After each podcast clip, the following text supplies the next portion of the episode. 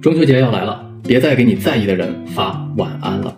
睡前给他读一首这样小众又高级的诗，你猜他会不会怦然心动呢？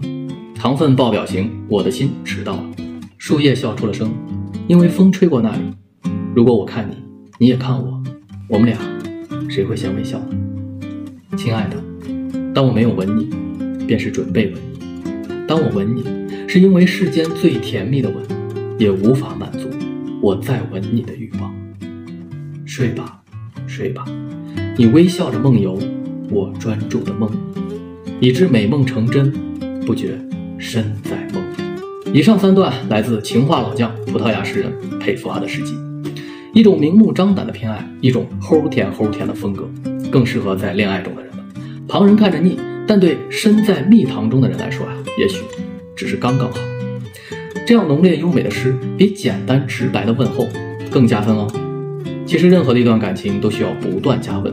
如果你发现不知什么时候你们之间有了冷漠、自私、麻木这样不好的情绪，别想别的，主动一点，先把爱的氛围拉满，也许甜蜜就会重新降临。浪漫的中秋，从给他读一段情诗开始吧。我是锦纶，下期见。